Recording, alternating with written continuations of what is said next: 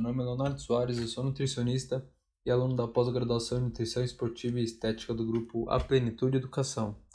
Hoje eu vou conversar um pouquinho com vocês sobre a relação intestino e imunidade. É, bom, então para começar, é, no nosso intestino é, nós vamos ter alguns organismos, organismos que compõem a microbiota intestinal. E se engana quem acha que só no intestino existe microbiota. Temos também microbiota no, no canal vaginal, pulmão, boca e pele. Entretanto, o intestino ele contribui muito com a microbiota desses outros tecidos. E a imunidade começa no intestino, através dessa interação de micróbios com o hospedeiro, é qual chamamos isso de microbioma, que é essa interação entre os dois. É, mas então vamos entender como que isso funciona. É, a partir do intestino é possível a entrada de diversos organismos patogênicos no nosso corpo. Só que para isso não ocorra, a barreira intestinal deve estar íntegra.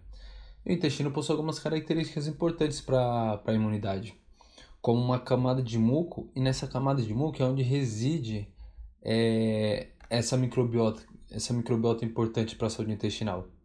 Além de algumas células de defesa especializadas que também dependem da saúde intestinal para agir de forma eficiente.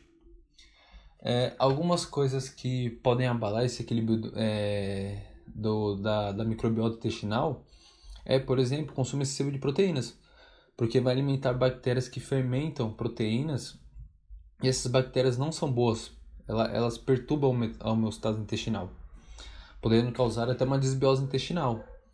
Por isso até que atletas comumente eles têm uma desbiose intestinal.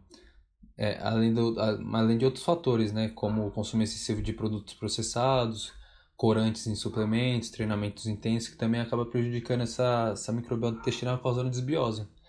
É muito fácil você ver uma desbiose, é, identificar a desbiose porque ela causa uma excessiva produção de gases. Esses gases eles têm um cheiro muito forte. Então é uma característica da desbiose intestinal. É, outra coisa que pode alterar essa microbiota é o uso de antibióticos. Porque antibióticos, ele, o antibiótico ele não é seletivo a qual bactéria ele vai matar. Ele mata tanto bactérias ruins como as boas. E o ponto-chave está aí.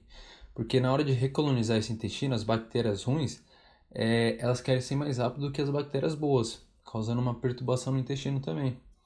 Além disso, não muito raramente acontece episódio de diarreia após o uso do, dos antibióticos, prejudicando ainda mais esse intestino. E aproveitando o gancho, pessoal, é, a diarreia é considerada uma doença. E ela é muito prejudicial à saúde intestinal e à nossa saúde, porque ela acaba com a microbiota intestinal.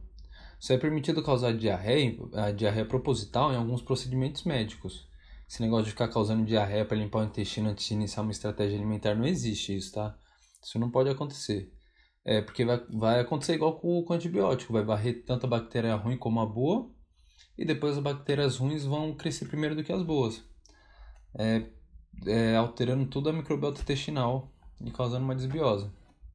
É, e o que, que seria legal para nossa microbiota? O que, que seria saudável? Bom, nesse caso é preciso ter uma alimentação equilibrada, comer bastante grãos integrais, um bom consumo de fibras, ingerir bastante água, ter uma vida ativa. Tudo isso vai tornar sua microbiota mais diversificada e muito mais protetiva a organismos estranhos. É, e não adianta ficar tomando probiótico sem antes fazer essa mudança no estilo de vida, não, viu? Porque você precisa ter o um ambiente ideal para o crescimento dessas bactérias saudáveis. Senão é como se você tentasse plantar um pé de manga no deserto. Você pode até ter o, a semente ali necessária para aquilo, material, mas você não tem um ambiente que torne esse crescimento possível. E um ponto interessante que eu gostaria de falar aqui também que eu acho legal é que quem já passou como nutricionista já, já deve ter recebido a pergunta se nasceu de parto normal ou cesárea.